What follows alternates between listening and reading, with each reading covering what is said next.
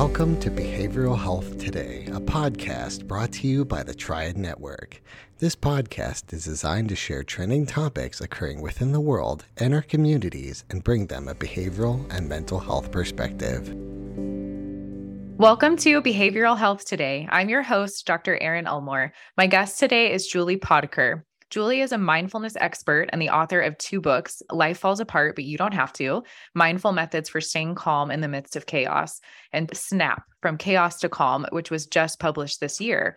Julie is a graduate of the Mindfulness Based Stress Reduction Program at University of California, San Diego, and she's trained in mindful self-compassion and positive neuroplasticity training. Today, Julie shares these mindfulness techniques with the world through her books and through her mindful methods for life trainings. Today, we're talking about mindfulness techniques and Julie's book, Snap From Chaos to Calm. Julie, thank you so much for taking the time to be here today. We're happy to have you with us. It's my pleasure. Well, I know there's a lot of different terms that people use within the mindful community um, and different aspects of mindfulness. Can you explain as we start out how you define mindful self compassion? Yeah, I define mindful self compassion the way that Kristin Neff and Chris Germer, who created the curriculum, very specifically design it. It's mindfulness because you have to know you're suffering in order to soothe yourself. It's self kindness, which is treating yourself as you would a dear friend and it's common humanity because we are actually really all in this together. And when we get the sense that our grief or fear or anxiety or whatever it is that we're feeling in that moment that we're struggling with is actually being experienced by a billion other people in that instant, it helps stave off a sense of isolation and can prevent you from sliding down the rabbit hole into an actual depression. Mm, really powerful. I think sometimes when people hear mindfulness or even mindful self compassion, sometimes they picture somebody just trying to relax and calm down. Can you maybe articulate how it's different from just simply relaxation? It's really a very broad, deep, wide set of tools and techniques that help you to manage your nervous system mm-hmm. and help you show up in the world as a better human being. And then there's so much science that goes deep onto each of the techniques that help us basically heal ourselves, each other, and the world. Mm-hmm. Yeah, it's more of an active, intentional practice as opposed to just sort of turning our brains off and relaxing, yeah, right? And by the way, you can't turn your brain off. True. Tell us I've, more about that. I know everyone says that, but yeah, let, let's explain yeah, that a bit. No, better. I remember years ago when I first started teaching meditation, and I asked a group, it was actually in a corporate setting. I asked the group of people, what do they think about when they think about meditation? And so many of them said, turning off your mind and then that, that's why they don't do it and that's why they can't do it and you know it's a bummer that people have that idea because it prevents them from really nourishing practices. Of course, you can't turn off your monkey mind. We're wired to worry and ruminate. That's what we do because we're primates. Otherwise, our species wouldn't still be here. So, what meditation does is give you an anchor to shine the light of your awareness on. And then you remember your knee hurts. And then you bring it back to the prompt. And then you remember your stomach is grumbling. And then you bring it back to the prompt. And then you remember, shoot, you didn't fill out that form. And then you bring it back to the prompt. And eventually, those time periods where your awareness is resting on whatever the prompt is do get longer. Mm-hmm, and you mm-hmm. get a and you get a wellness from that. You're giving your whole body a break when you're giving your brain a break. Absolutely. Great, great explanation.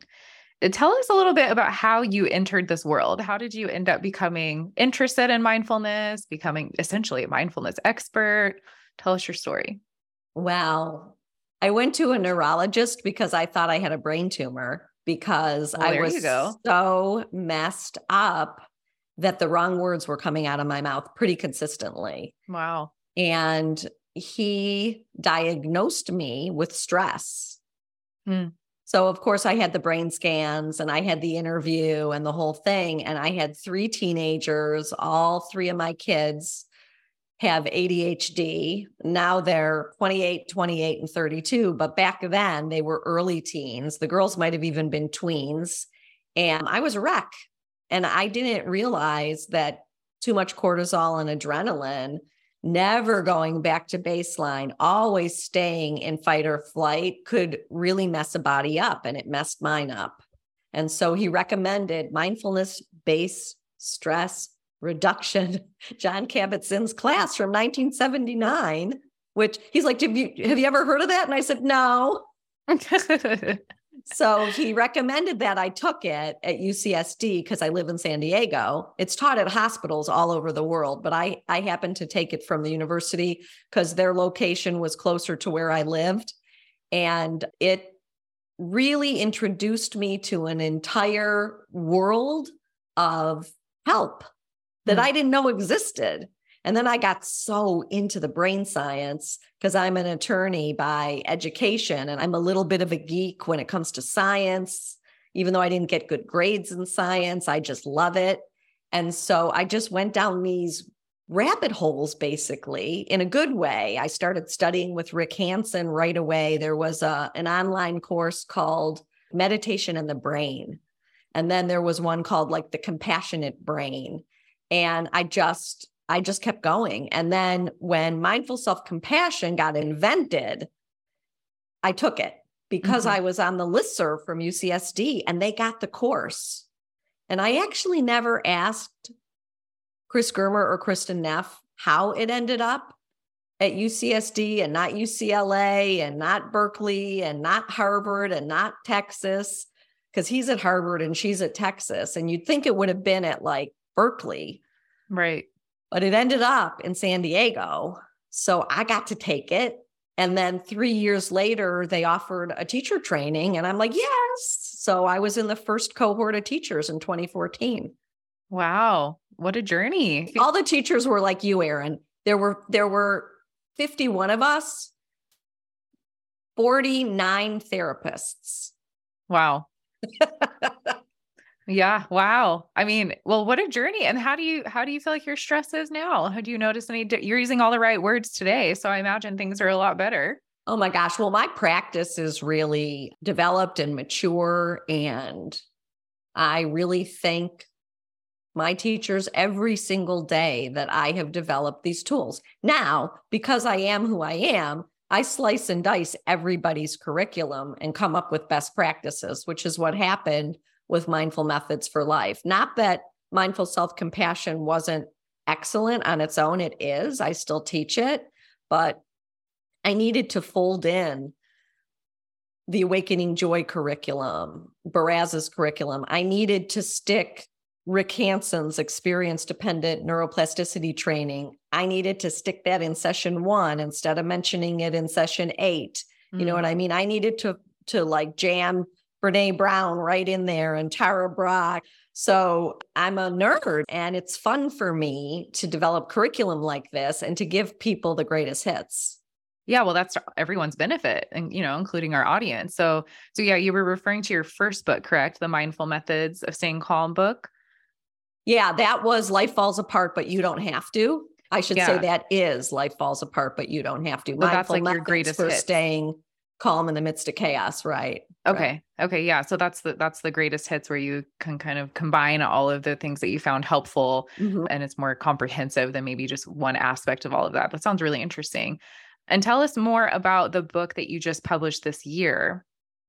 So this is SNAP, and it's an acronym for managing yourself. And it grew out of necessity for me because I was teaching RAIN, which you might be familiar with recognize, yeah. allow, investigate, not identify, which Tara Brach borrowed from Wendy McDonnell, who was a meditation teacher in the 80s. I haven't mm-hmm. looked her up. She's probably still fantastic now. I just don't know. Anyway, but Tara's the one who popularized RAIN and even I think wrote a book about RAIN. And I've been teaching RAIN, even though it's not a mindful self compassion tool. I've been teaching it because it's good. But then I realized it's not good enough mm. because mm. it doesn't front load soothing touch. I'm always adding the mammalian caregiver response right away because it starts the cascade of endorphins and oxytocin. And we need that. That's helpful right away before we can even get our prefrontal cortex online to make a more skillful response. Your body's actually calming down. So mm-hmm. that's the S in SNAP. And then the N is name the emotion, name it to tame it, feel it to heal it. I'm sure you've heard that and you do that. And that continues to calm down our brains because you're making a larger container. It's perspective giving. You can see you're not anger, anger is arising. And then the A in SNAP is act. And it's what do I need to hear right now? Which is a mindful self compassion inquiry. And it's mm-hmm. the very best thing you can ask yourself right off the bat. And if it's fear, after you've named it and, and you're in the act and you say, What do I need to hear right now? It could be like, You know what? I'm actually safe right now. Mm. And then what do I need to do right now to change the channel? And this is purely me. This isn't taken from somewhere else because I believe that we have a lot of power and control over our mood. And it's not to spiritually bypass, but it's just to help ourselves feel better. Mm-hmm. And so I would use a tool that would be available. If I was in my car, it might be breathing. If I was at home, it might be taking a bath or listening to a song or whatever. That's your toolbox, right? And you've got 40 things in there. You've made a joy list. Some of those things on your joy list could be your tool. And then the P is praise. And Erin, if you're a religious person, if you're a faith based person, the P could be thanking your deity. If you're a more secular person like I am or science based person, I thank my teachers, I thank myself, I thank the universe. And it's that gratitude component. Yeah. And the gratitude, you know what the science behind gratitude oh, is. So, huge. Huge. So I make everybody keep a gratitude practice every day. We'll be right back after word from our sponsor. Continuing education is both a requirement and a learning opportunity, but finding the right CE provider can be challenging. AATBS, a triad company, offers continuing education for psychologists, social workers, marriage and family therapists, counselors, and behavior analysts. CE courses are available both individually and as part of our new All Access Pass. All Access Pass provides a library of over 250 unique courses. That's more than 800 hours of CEs, with new courses being added every month. As a special offer, Behavioral Health Today listeners can save 15% on CE purchases. Visit us at aatbs.com slash BHT and enter promo code BHT15 during checkout. That's aatbs.com slash BHT. Check out our library and check off your CE requirements today.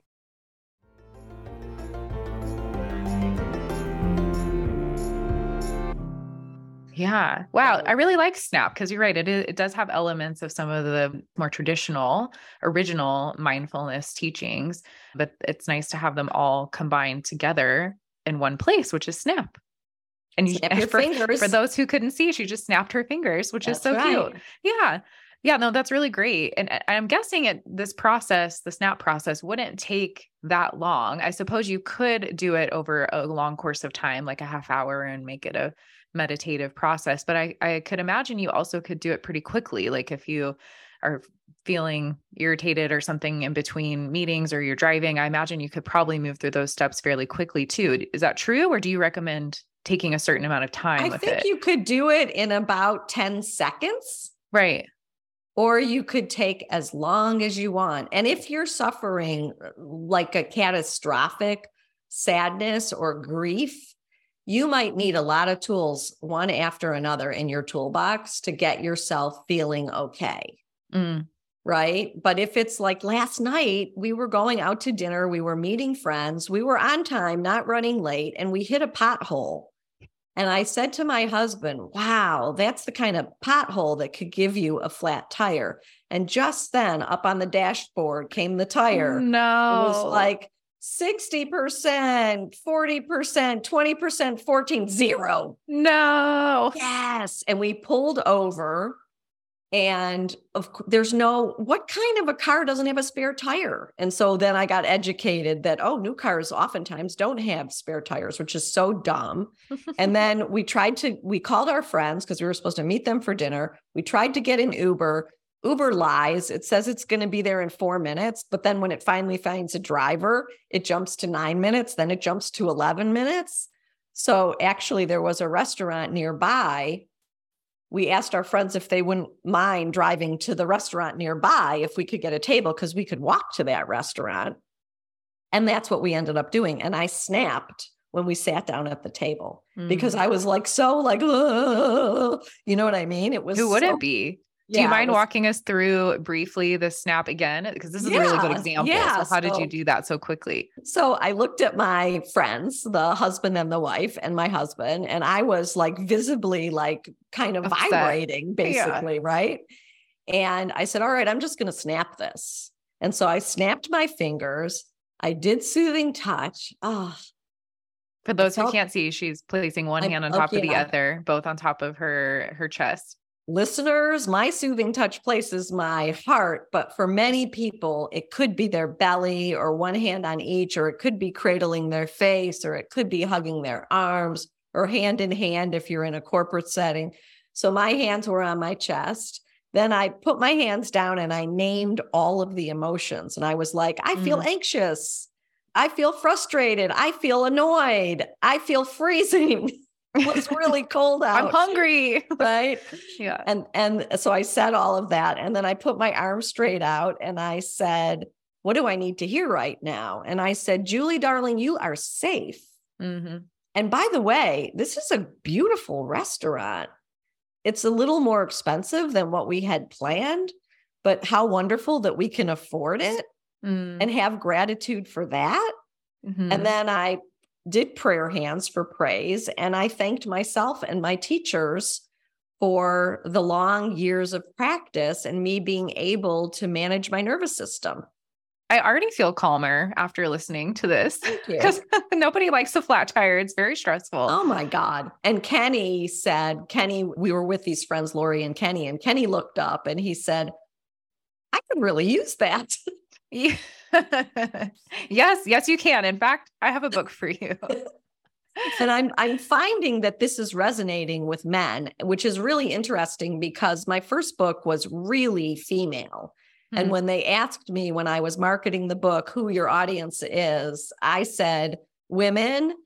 And I said probably women that are middle aged women, because it might be scary if you hadn't had babies yet, reading all the horror stories about parenting in there. If you're on the fence, it might make you not want to have a kid you know, and then women age whatever all the way up. This book is really unisex. They say, Who's this book for? And I say, Humans. Love it. Yeah. Yeah. That is interesting because I do feel like sometimes a lot of these mindfulness or more getting in touch with emotions easily resonate with women, like culturally. It's Mhm. just something that we have more language for, is more typical as we talk with our girlfriends. Mm. But men have all the same emotions and sometimes not as many tools. But this is really attractive too because it's it can be pretty efficient and quick. And it's not like you have to dwell, be like, oh, she said this, and then I felt that way. And then because I felt this way, she said, you know, women like to really unpack all of these feelings. And I could see men being able to just do this the way you did at that restaurant, really Yeah. privately or quickly, or yeah, and then kind of rebound and get back to what they need to do, men or women. But yeah, I think there's maybe a need to give men coping skills like this. Yeah, absolutely. There's a movement with in the men and masculinity psychological world to try to help men be more comfortable with their emotions. And may that flourish because they need it. Absolutely. Yeah. What other strategies have you noticed can help when people are trying to transition their mood or maybe calm their attention? You you mentioned a couple earlier, like baths or but what else do you think would So help? that's that's your toolbox, Erin. So it's what's going to work for you. You know, Okay. there's there's certain things like breathing, which I know you know all about, that is regardless of whom you are, it's going to calm you down. If you exhale longer than you inhale, your blood pressure and your heart rate are going to go down.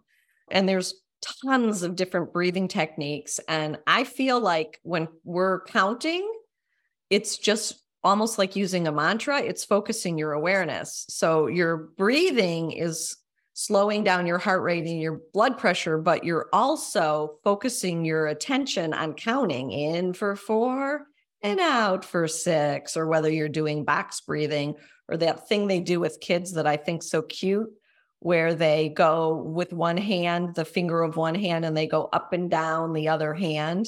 Mm-hmm. I almost think a lot of these things are sort of like hacks to pull you away from time traveling to the past where you're ruminating and to the future where you're worrying mm-hmm. and bringing you right back into the present moment, which is mindfulness. Absolutely. Yeah, I've heard that thing of like try to count backwards if you're per- particularly perturbed about something because it takes more mental focus to just try and count backwards. And it's the exactly. same idea of being present somehow in your mind. Exactly. And then, so what I'm holding yeah. up in my hand is a here and now stone. So I pass these out when I teach in a big basket, and people can pick the ones they want. And it's a polished stone, and it's always got little irregularities. And so when you're feeling activated, you can rub it and you can feel these little irregularities and you can feel the temperature and you can look at the color you and you can say where the heck did this come from? And while you're doing that guess what you're not doing? Worrying. Hello? Not worrying. Winner winner mm-hmm. chicken dinner. That's it. Right.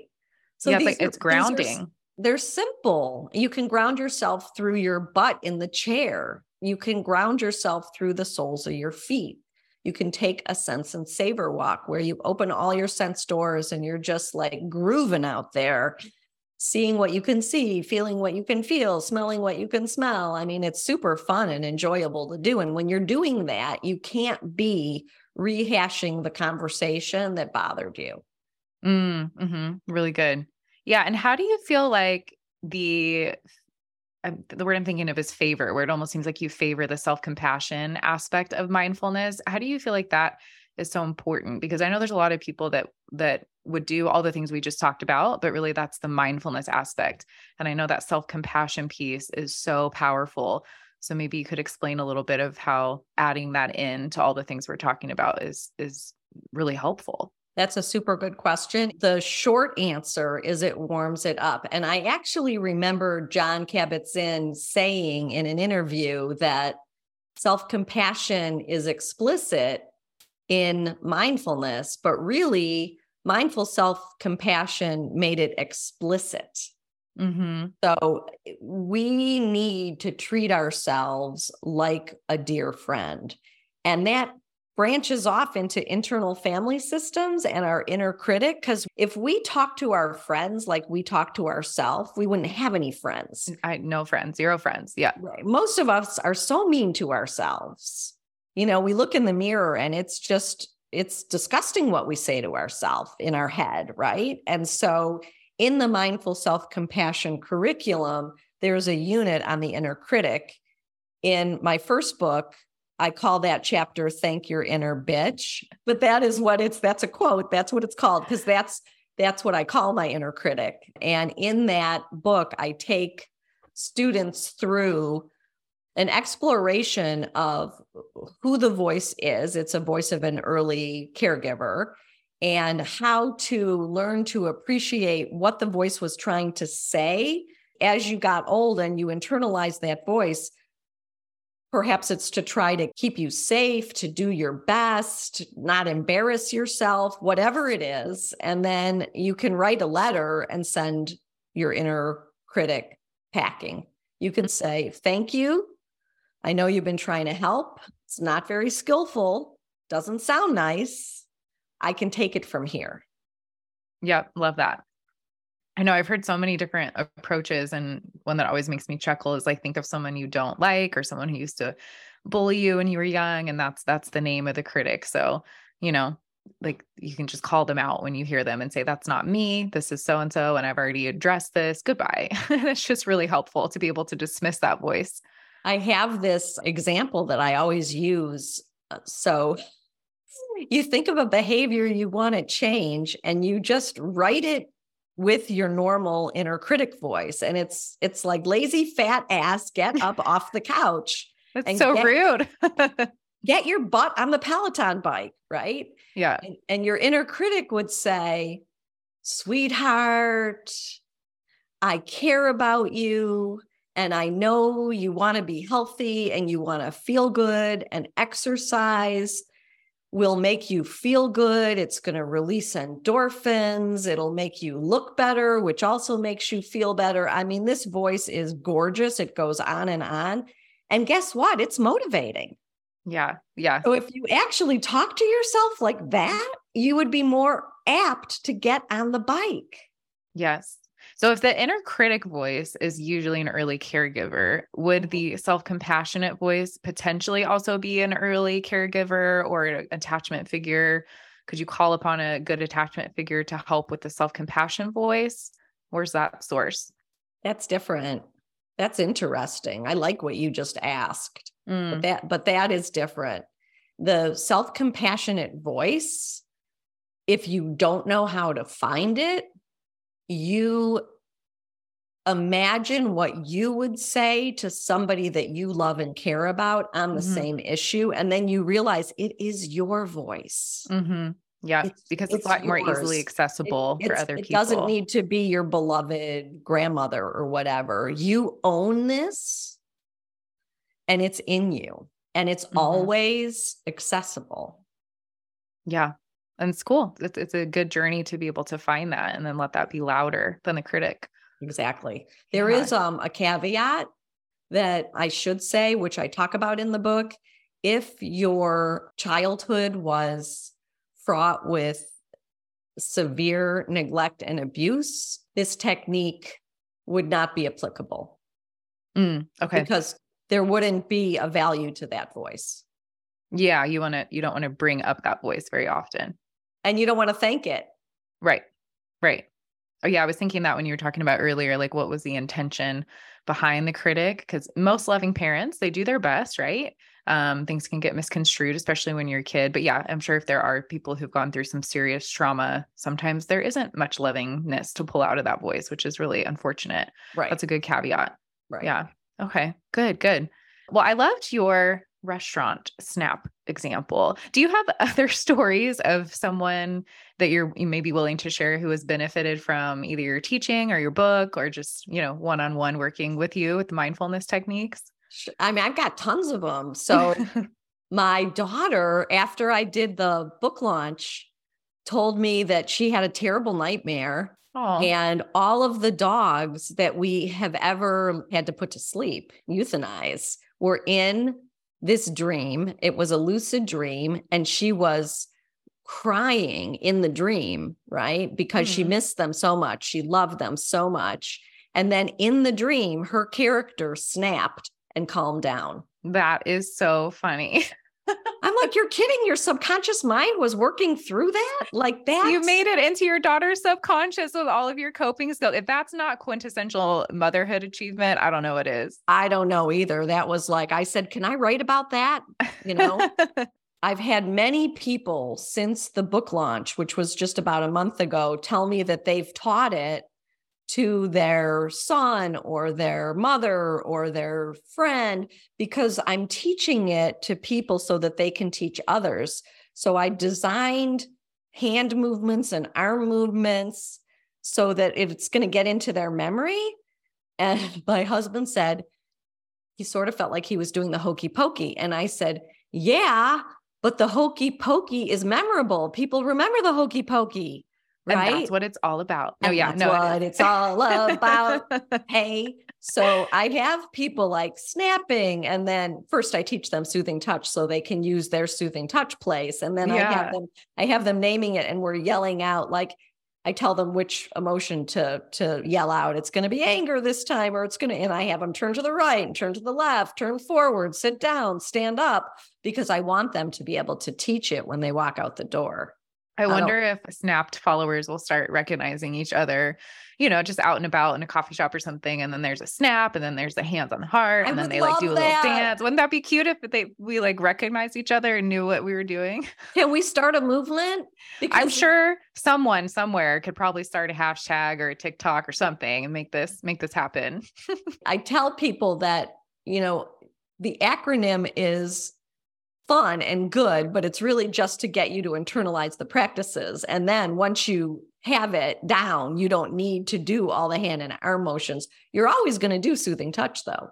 Yeah. Yeah. But that could be more subtle. Like you mentioned, there's many ways you could do that Yeah. without people really noticing. I just think it's funny the idea of someone being first frustrated and then doing all these movements. And then 30 seconds later, they're totally fine. It's Yeah. pretty powerful. Yeah, absolutely. Yeah. Well, is there anything you'd want to share with our listeners? Anything just about the power of mindfulness or anything to encourage people if they don't know where to start with all of this and it's new to them? I want people to know that they have more power and control over their being than they realize. Hmm.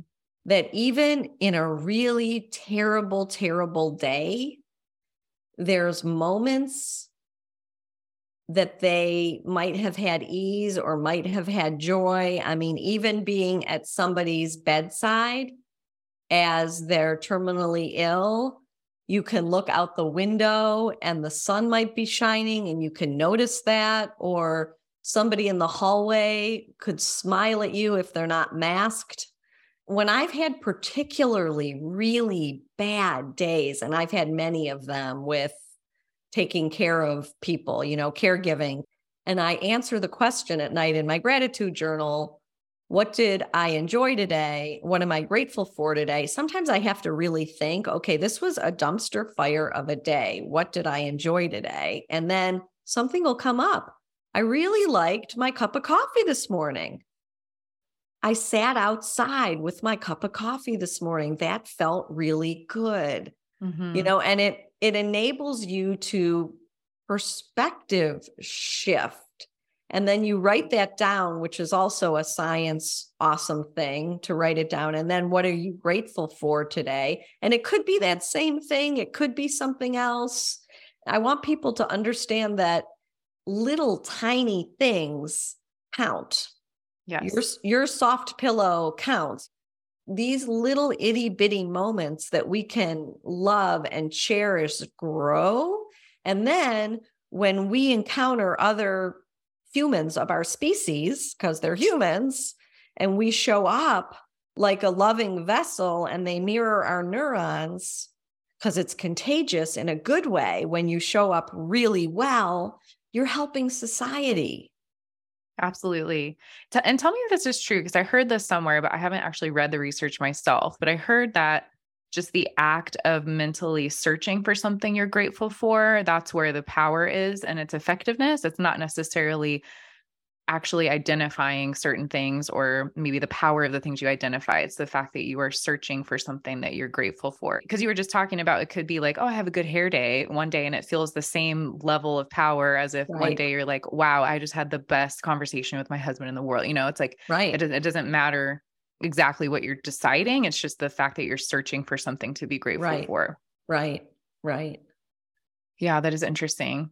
And what do you think about finding something to be grateful for in the same topic as the thing that is making you upset? I've noticed if I'm particularly irritated at something, I will try and find something I'm grateful for in that same topic. Like the other day, my dog got into something and was vomiting everywhere. And I was just so frustrated because you don't have, I didn't have time that day to deal with it. But then I was like, you know what? I really love this dog. And I'm also really grateful, you know, that we have a good vet and like I know where to go. And I'm just, I'd rather have a dog throwing up than no dog. You know, do you do you find that there's power in that, or could, is it just looking for anything in general that makes you feel grateful? No, I think there's definitely power in that. It's called the silver lining, right? Okay. Finding the silver lining. Absolutely. Yeah, really interesting. I feel like we could go on and on about all these examples. We could go on and on because you know what? They're presented to us almost every minute of every day. yeah, true. And we don't we don't notice. And that's where mindfulness comes in is noticing, oh, that's an important thing. So with experience dependent neuroplasticity, taking in the good, you want to notice a positive feeling for enough time, enrich it and absorb it in your body so that it creates a new neural network. So don't Mhm. waste it. So when you do feel good, like, oh, I'm just so happy to have this dog as you're cleaning up the barf. I really am happy to have this dog. And you feel in your body like the unconditional love that you have for your pet and your pet has for you. 12 seconds or so might go by. You're rewiring your brain for happiness and resilience. Mm. So are you saying kind of sit with that emotion instead of just identifying it and blowing past it as I tend exactly. to do sometimes? Exactly. Okay. Instead of that's a beautiful sunset, what's for dinner? It's uh-huh. that's a beautiful sunset. Wow. Look at those colors and really notice the majesty of nature. Boom, happy bridge in your brain. You did it. It doesn't take minutes, it takes like a dozen seconds. Mm, that's a really good tip. Yeah. Cause I think we get so easily distracted. So maybe the first step is just noticing the perspective shift. And then the next level is really trying to sit with it a little longer and a little longer and a little longer. You want your mental state to become a neural trait. Mm, that's good. So you have to enrich it and absorb it for that to happen. Otherwise, it just falls right out of your head. Yeah, no, that's true. Actually, that makes sense. State to trait. I like that. That's Rick Hanson. Rick Hanson. Okay. Yeah, I'm certain there's so many gems like that in your book. So I'm definitely curious to learn more about them. Where could our listeners find your book? Is it on Amazon? Are you selling it on your website? Where could we find your Snap Chaos? It's on it's on Amazon and wherever books are sold. So if, okay. if if it wouldn't be in your local bookstore and you wanted it, they could order it. Okay. Yeah, well I'm I'm definitely interested in looking at your book myself. Where can we learn more about you and your website? mindfulmethodsforlife.com is my website and it's more than a website it's a library in there so all my teachers books are in there every book that i've ever read that i think would be helpful to humans to help themselves is in there. And my teachers' websites and their newsletters, and there's maybe three or 400 interviews that I've done in the last, I don't know, five years, and also my blog and the Balanced Mind with Julie Potiker podcast, which I highly recommend because mm. it's guided meditations with a poem at the end and it's free wherever you get your podcasts. Are you a poet as well? Do you write your own poetry or do you bring other people's poetry? I just have to admit that I started writing poetry and it's really scary and fun. But for years, I've been reading everybody else's poems because uh, poems are just magical to me. They they somehow take you to a place in your body where words don't necessarily go when they're coming out of your mouth and a poet just figures it out and it's very evocative right yeah during the pandemic i started writing poetry wow because i was reading so much poetry and so now sometimes they're my poems. That's your version of the sourdough bread. Everybody started finding their creative outlet and it's a lot less fattening. For sure. That's really that's really brave of you and really interesting. So, yeah, it sounds like that website is a wealth of resources and information about you, which is wonderful. So, we'll definitely include that in the show notes but I just, yeah, I just love that, you know, your journey started with saying the wrong words and now you're a poet. Look how far you've come craziness. You just never know what is going to unfold. And there's this one mantra that I love whatever unfolds, I will be there to meet it. That's beautiful. Whatever unfolds, I'll be there to meet it. I think that's a perfect sentiment to wrap up on. That's lovely. And yeah, I'm just really impressed with your work because you learn so much in our field. And as you help people with gratitude as an isolated concept, and then self compassion as an isolated concept, and mindfulness as an isolated concept. So I really like how you've just conglomerated them all in this cohesive but very easy to use resource. So thank you so much for sharing your expertise with us today and also with your book. Thank you so much for having me. I really hope it's helpful. That is my aim. Oh, definitely. You already helped me. So I can only imagine. I'm sure you've helped a lot more people too. But yeah, thank you so much for taking the time to speak with us. I also want to thank our listeners for joining us today and just want to remind everyone that the resources for this episode with Julie and also an archive of all of our other episodes can be found on our webpage at triadhq.com slash BHT. And we really look forward to having you back with us next time on Behavioral Health Today. We appreciate all the support from our community, and if you like our show, one of the best ways you can support it is by giving us a five star rating and leaving a review. Behavioral Health Today is a podcast part of the Tribe Network, all rights reserved.